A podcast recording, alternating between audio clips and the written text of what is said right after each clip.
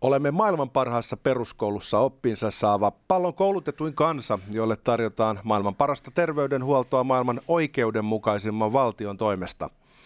Ai niin, olemme maailman rikkain kansa, jolla on varaa elättää muukin maailma, eikä maassamme ole lainkaan korruptiota. Nyt ystävät Suomea riivaa erinomaisuus harha, joka tekee meistä suomalaisista omahyväisiä puusilmiä, jotka kykenee pysäyttämään taloudellis-poliittisen järjestelmän luisun suunnilleen yhtä hyvin kuin Brontosaurus-meteoriitin. Juuri sy- siitä syystä tai siitä huolimatta 23 minuuttia Heikelä Koskela. Ilo palvella jälleen kaikkia tänään.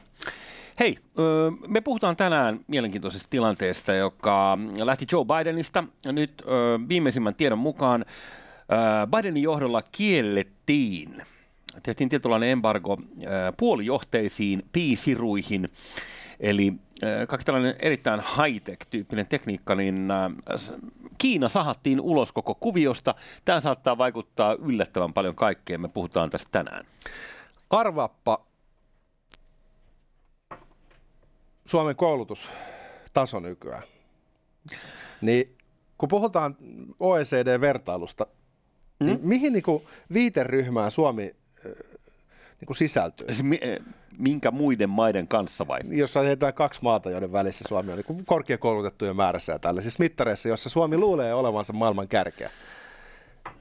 No totta kai ne on jotain yllättävää, siis Malawi tai vastaamaan. Suunnilleen, siis Turkin ja Chilen väli okay. väliin. Niin se on niin se, tiedätkö, Suomen positio tällä hetkellä mm. maailmassa.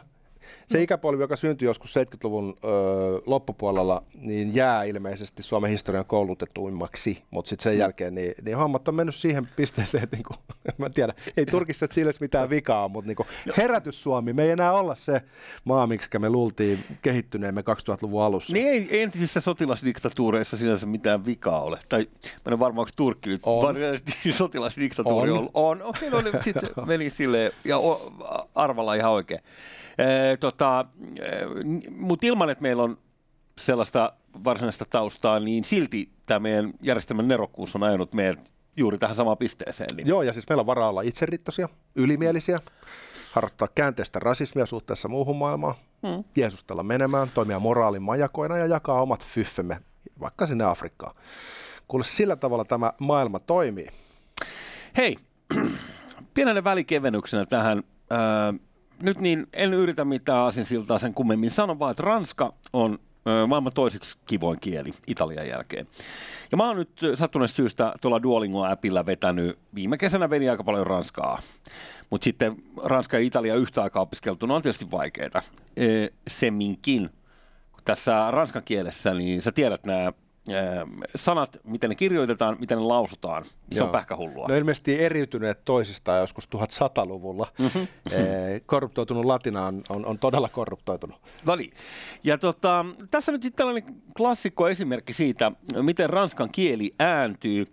Tässä ensin äh, kokeillaan muutamia englanninkielen sanoja kääntää ja sitten muodostaa niistä lausekas näin. Nyt jo pääkipä. Attends. So much. Temps. Time. Temps. Horsefly. Temps. Ten. Temps. Wait, your aunt is spending so much of your time. You have so many horseflies in the tent. Attends, t'attends, t'attends, t'entends, t'entends, t'entends. T'en as autant de temps dans la tente. Ai jumala. Siinäpä se. Oh. Mä en tiedä, miksi mua naurattaa toi, mutta se, se on aina hauskaa. Ajattelet. Totta, totta, totta, totta, totta. Kirjoittelepa tuolla nyt sitten jotain korkeakulttuurista kirjallisuutta. en tiedä, onnistuuko. niin ja siis kirjoitettuna se on vielä, niin näyttää eriltä, mutta lausuttuna. Kyllä, kyllä. Mahdotonta. Tota, Kiinallahan on semmoinen maine, että, että siellä ei ole hauskaa. Ai jaa. Että, että siellä on jotenkin niin kurja meininki, rivit suorana ja muuta. Mutta sehän ei pidä laisinkaan paikkaansa. Meillä on tämmöinen pikku aamujumppa-video, missä nämä koronatarkastajat ha. pitävät hauskaa koko rahan edestä ennen kuin ilmeisesti lähtevät aamukierrokselle ahdistelemaan kansalaisia. Eli nämä stormtrooperit, jotka on puettu näihin valkoisiin koko kaapuihin. Okei, Lesko Jenkkaa painetaan heti aamusta. Kyllä, se on suomalainen tanssi ja siinä on kiinalainen versio siitä. Joo, joo, joo. No onhan toi siistiä. Kumpa oh. voisi olla tuossa jonossa viidentenä? Tolleen se lähtee päivän hyvin käyntiin, saa samalla vähän liikuntoa. Ja kuka niitä vanhoja kiinalaisia äh, hidastettua kungfua muistuttavia äh, eläkeläisten venyttelyhommia jaksaa harrastaa, että Letkäjenkkahan on tähän äh, ihan oivallinen. Joo. Kiitoksia. Onpa jotakin, pitäisikö meidänkin? Pitäisi varmaan. siis varmaan... No, no muuten aukko sivistyksessä, kun, siis, kun tämä Letkäjenkka ihan oikeasti on niin kuin suomalainen tanssi, mm-hmm. ja tuolla sitä Kiinassakin vedetään, niin tulee sellainen kysymys, että mitä helvettiä. Mutta siinä on ilmeisesti ollut joku sellainen eh, kunniakas hetki eh, ihmiskunnan historiassa, jolloin se on vähän niin kuin levinnyt maailmalle vuoden tai kahden ajan, ja selkeä kaikki on vähän niin kuin unohtanut sen. Mutta 60-luvulla on ilmeisesti hetken aikaa ollut sellainen meininki, että Letkajenkka on tanssittu Suomen ulkopuolella. Ah, niin kuin tämä oli niin kuin Gangnam Style yhtenä vuonna, että sitten tuli iso juttu. Tai muistatko, ootko niin vanha, että muistat tota, ton... Mikä se oli se vitun karmea kasari ysäri Mikko Alatalo. Se, e, joo, Sorry. mutta mut siis toi, mikä se oli se portugalin kielellä laulettu lambada? Joo, kyllä. Se tanssi, mikä joo. valtasi kaikki tyyliin vuonna 1991. Kyllä, joo. Et, että siis jopa omat vanhempani halusivat mennä tanssiin johonkin lambadaa. Joo, sit ja he eivät ikinä käyneet missään tanssimassa. Kovin Niin, nopeasti unohtui sitten se. ei, ei, ei. Niin sitten se lambada oli ja meni ja hyvä niin. Oliko, se, oliko se jotain Portugalia? Va- Oli joo. Aina vaan että se on jotain lattarimeni, jotain Etelä-Amerikkaa. Ja portugalin kielellä siinä jotain, jotain horistiin. Mutta siis se, mä en tiedä kumpi se vai Makareena, kumpi on niin kuin kauheampi kokemus näin niin kuin sukupolvikokemuksena. Joo, mä luulen, että kyllä niin traumoja piisaa jokaiselle sukupolvelle, koska jostain syystä tämmöiset tiputanssit sun muut, niin ne pitää niin keksiä uudestaan. Vähän niin kuin pyörä pitää mm. aina uudelleen keksiä ja luoda joku semmoinen tanssi, joka sitten traumatisoi kokonaiset ikä, ikäluokat. Hei, ennen kuin me mennään tuohon Kiinaan ja puolijohteisiin, mä haluaisin yhden jutun tässä nopeasti, nyt tämä tuli vähän niin kuin mieleen tässä, niin, niin käsitellään, että onko sulla tällainen samanlainen riidi tästä nykytilanteesta, kun musta tuntuu, että viimeisen kolme vuotta tai kaksi puoli vuotta, kun tässä on ollut nämä erikoisolosuhteet käynnissä, niin, niin ootko huomannut saman, että alkaa niin kuin jengi kaikkoamaan erilaisista urheiluseuroista, semmoisista illanvietoista, missä ennen saattoi olla niin kuin iso ryhmä, niin nykyään jengi ei oikein innostu siitä. Ja... Onko sulla tällainen samanlainen? Kyllä mä huomannut, että on niin kuin, ei ole vieläkään palautunut samalle tasolle omat sosiaaliset kuviot. Mm? Tuntuu, että niin kuin vähän on kärsinyt erosiosta ja sitten jotenkin kynnys noussut korkeammalle, että arki-iltana jaksaako lähteä mihinkään. Ja mä luulen, että mä en ole ainoa, joka usein tekee sen valinnan, että ei sit jaksakaan lähteä, ei jaksakaan mm. ryhtyä. Mm. Jopa matkustamisen kynnys on noussut korkeammaksi kuin mitä se oli aikaisemmin. Jossain kohtaa elämää matkustin 15-20 kertaa vuodessa töiden takia ja siihen Siinä, lomamatkalla. joo, no joo. Niin sitten nyt tulee sellainen olo, niin kuin, että ei vittu, jaksa lähteä sinne lentokentälle. Niin ehkä tässä on jotain sellaista tavallaan pandemian jättämää pitkää häntää.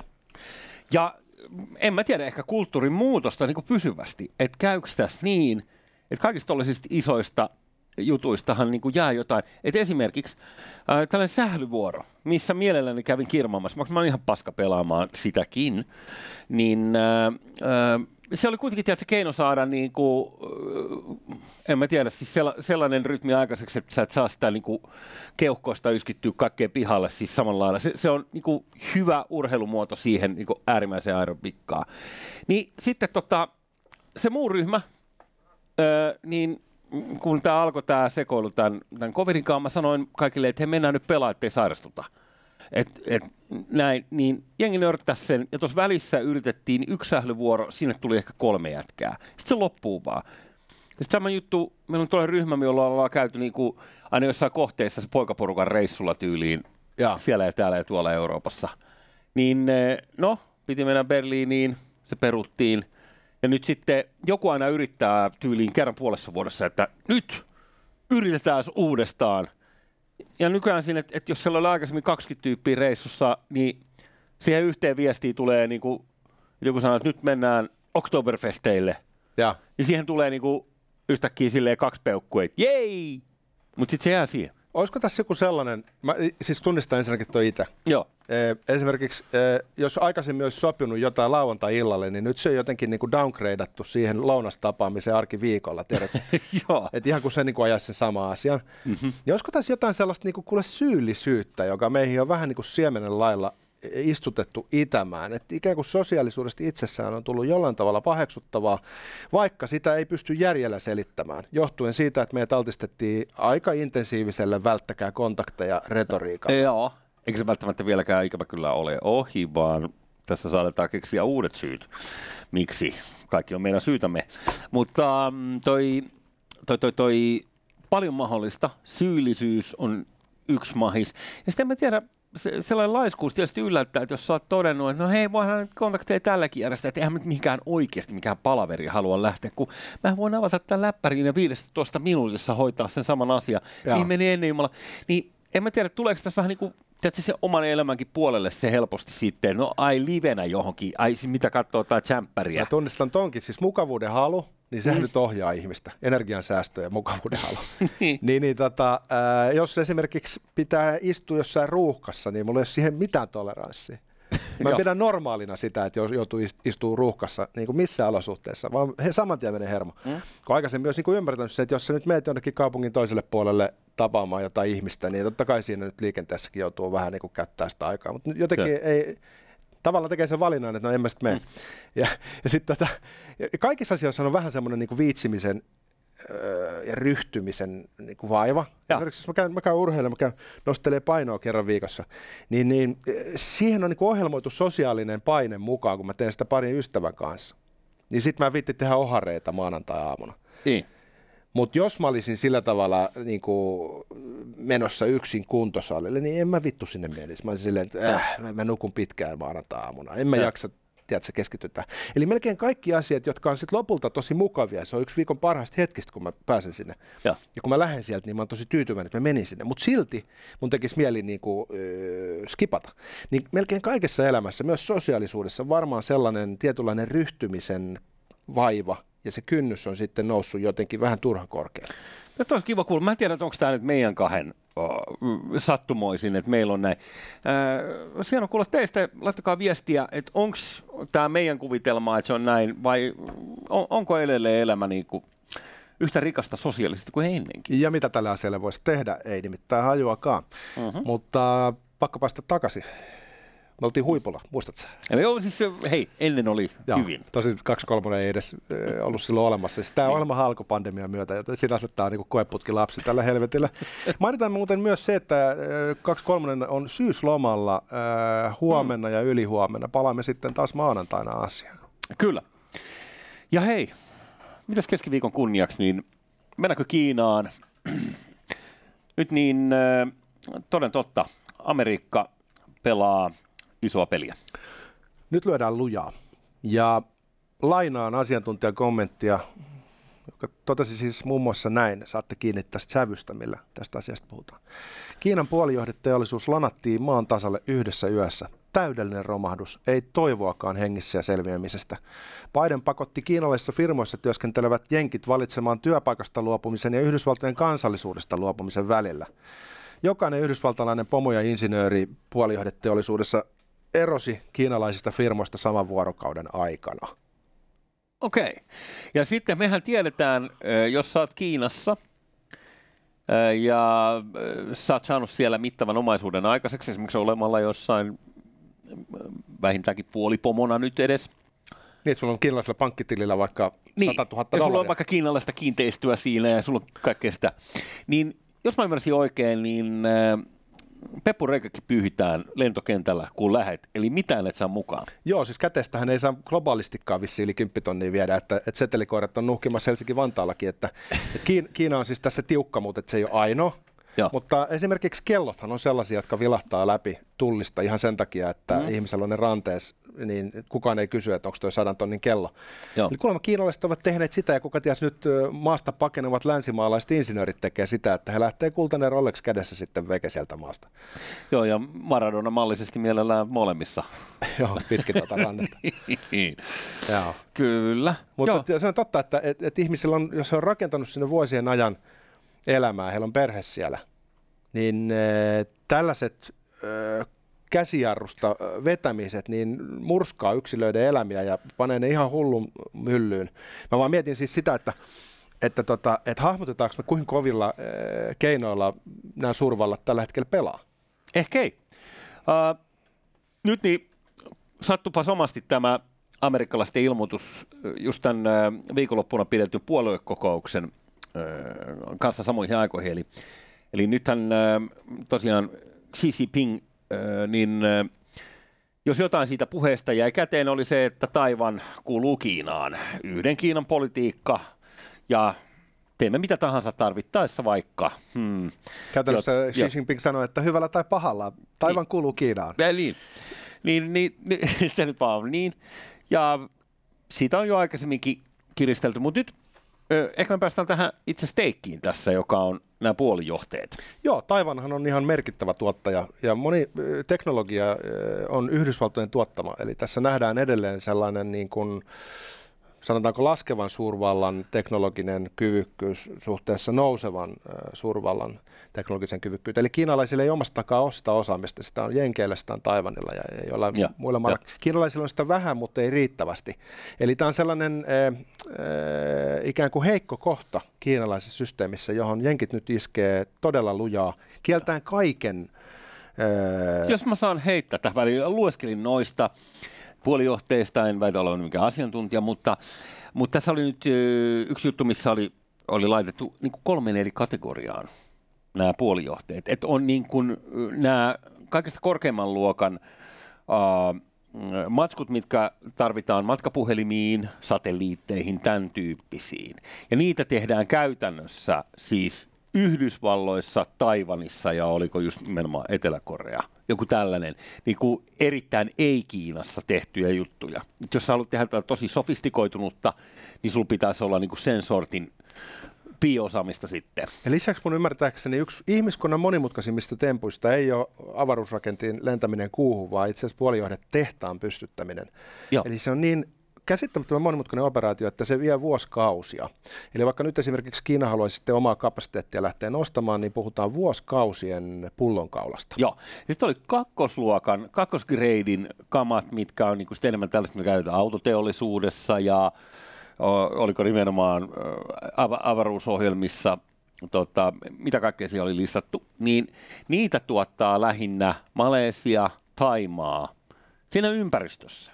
Ja sitten on vielä kolmas kategoria, mihin sitten kuuluu kaikki niin tämä paskasiru business, eli jos sulla on jääkaappi, joka pitää listaa jostain, tai joo, joo. älykäs pesukone, niin niissä yksinomaan tämän kolmannen kategorian niin kuin, öö, johdan, johdanteet tulee nimenomaan Kiinasta. Ja heillä on siis ne, osa, kuin... ne osaa sen bulkkikaman tekemisen. niin. Miten se sopiikin tähän Made in Hong Kong 80-luvulla niin. hommaan. niin. se krähäsä ja rihkamaa löytyy kyllä. Ja siis sitä nimenomaan keskittyy muun muassa AI, teknologiaan, eli ne pyrkii hidastamaan Kiinan äh, nousua tekoälysaralla. Ja sitten sisältää Joo. myös kaikki työvälineet, joilla niitä voitaisiin valmistaa. Tämä on, tämä on merkittävä iso paketti. Tähän liittyy myös semmoisia mm, nöyryttäviä piirteitä. Esimerkiksi YMTC, joka on siis Kiinan valtion omistava toimija mm. puolijohdebisneksessä, niin heidän täytyy alistua tämmöiseen yhdysvaltalaisten suorittamaan eh, tarkistukseen, että 60 päivää aikaa toteuttaa yhdysvaltalaisten tahto ja päästää heidät nuuskimaan sinne ja käyttäytyy ikään kuin he olisivat viranomainen suhteessa Kiinaan. Kyllä. Niin toihan on ihan helvetin nöyryttävää. ihan oikein. Niin, ja lopputulos on tietenkin se, että Yhdysvallat sanoo, että sori, te ette täytä näitä vaatimuksia, että Joo. Tehdään, ja, tehdään teollisuus vaikka olette. Niin, niin tässä on tämmöisiä niin piirteitä, jos niin kuin voidaan niin kuin todeta, että, että, että me ollaan siirrytty seuraavaan vaiheeseen siinä kauppasodassa, jonka Trumpin Yhdysvallat aloitti.